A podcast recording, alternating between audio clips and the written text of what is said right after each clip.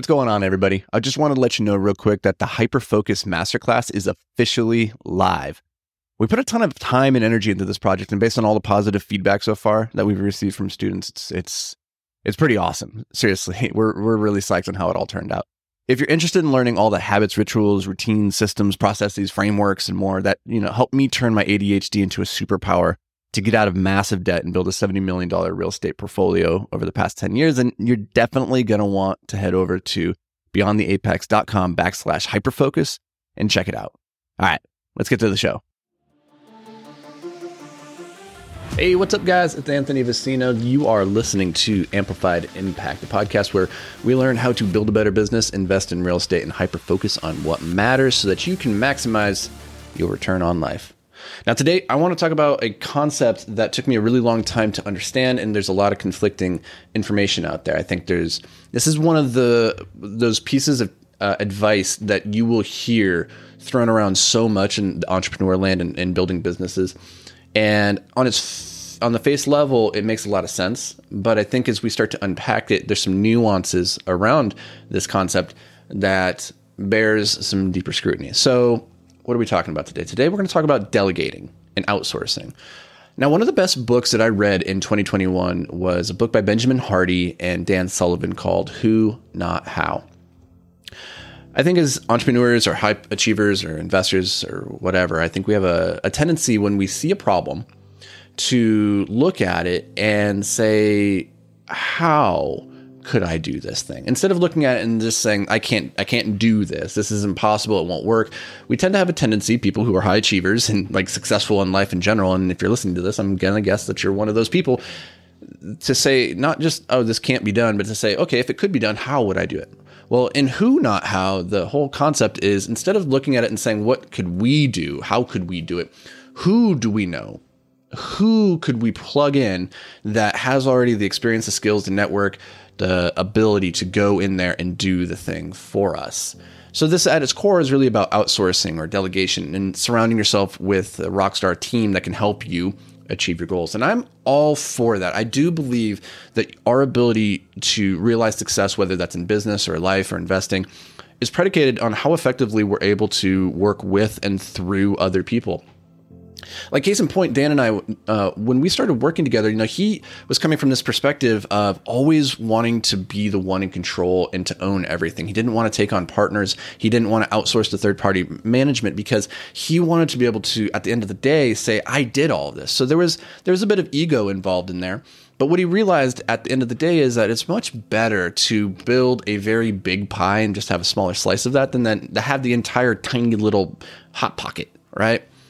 And uh, it, when we think about like Apple or Microsoft or these other companies, like, yeah, Steve Jobs, Bill Gates, they had team members, but we don't discredit them for having had team members and for having worked effectively with other people. So, like, if you're in that place right now where you're already not wanting for whatever reason to bring on partners because you you it takes a little bit of luster or the shine or you know your ego doesn't get the stroking that you otherwise would want like let's reevaluate that because you're probably denying yourself the opportunity to realize some incredible leverage. Now, what's this have to do with delegation and outsourcing and partnerships and all these other things? Is that you hear all the time your ability, if you want to go fast, go to go alone. If you want to go far, go together.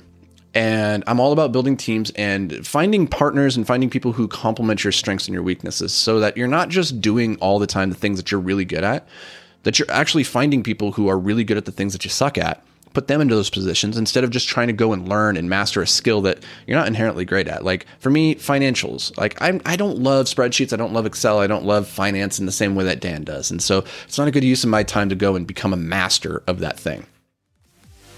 Hey, what's up, guys? Real quick, I've been working really hard to amplify my social media presence recently, and recently just started diving into Instagram, which has actually been a ton of fun it's a cool platform for connecting with y'all in just a more personal way. So if you, we aren't already connected on Instagram, let's change that. You can find me at the Anthony Vicino.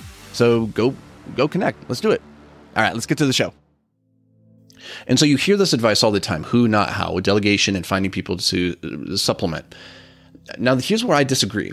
Is that I don't think that you can fully delegate or outsource a task until you understand enough of that task yourself to be able to hold them accountable to the results.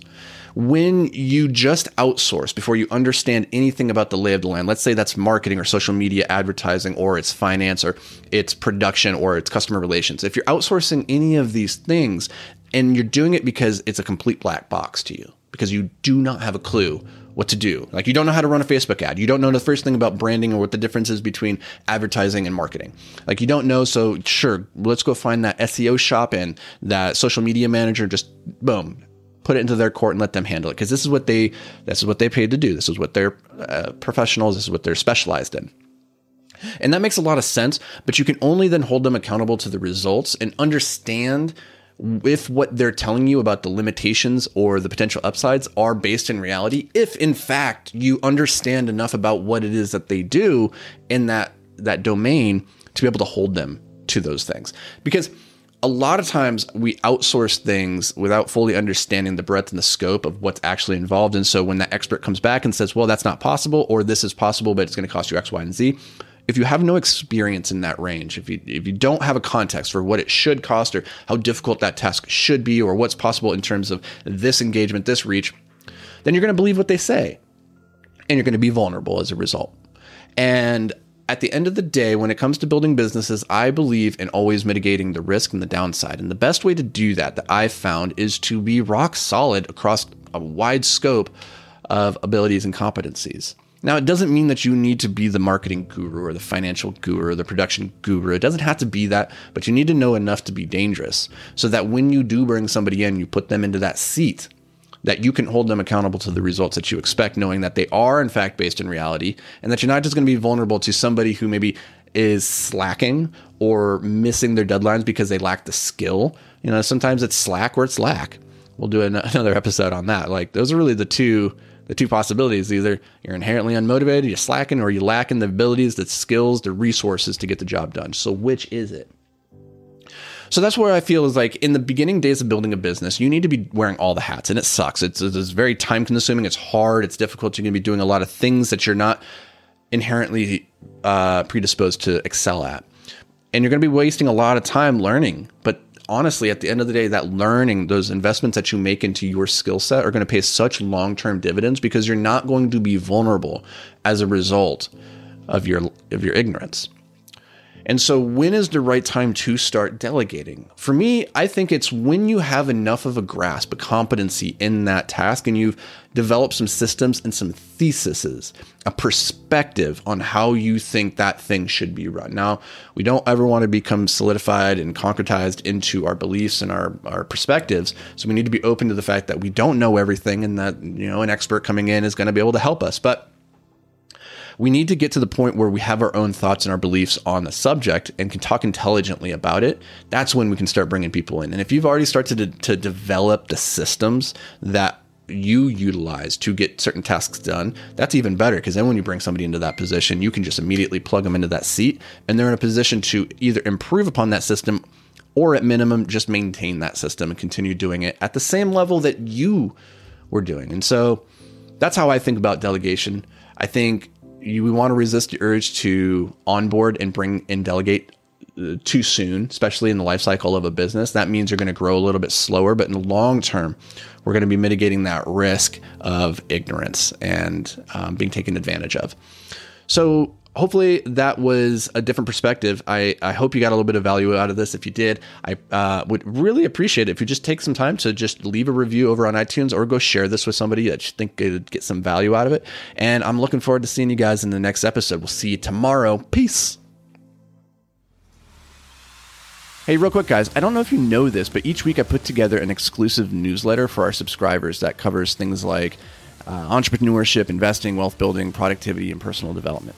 Also, you get some pretty cool behind the scenes content that the rest of the world just will never get to see. So if you're interested in joining us, get over to beyondtheapex.com slash newsletter to join the tens of thousands of other subscribers getting their weekly five to thrive.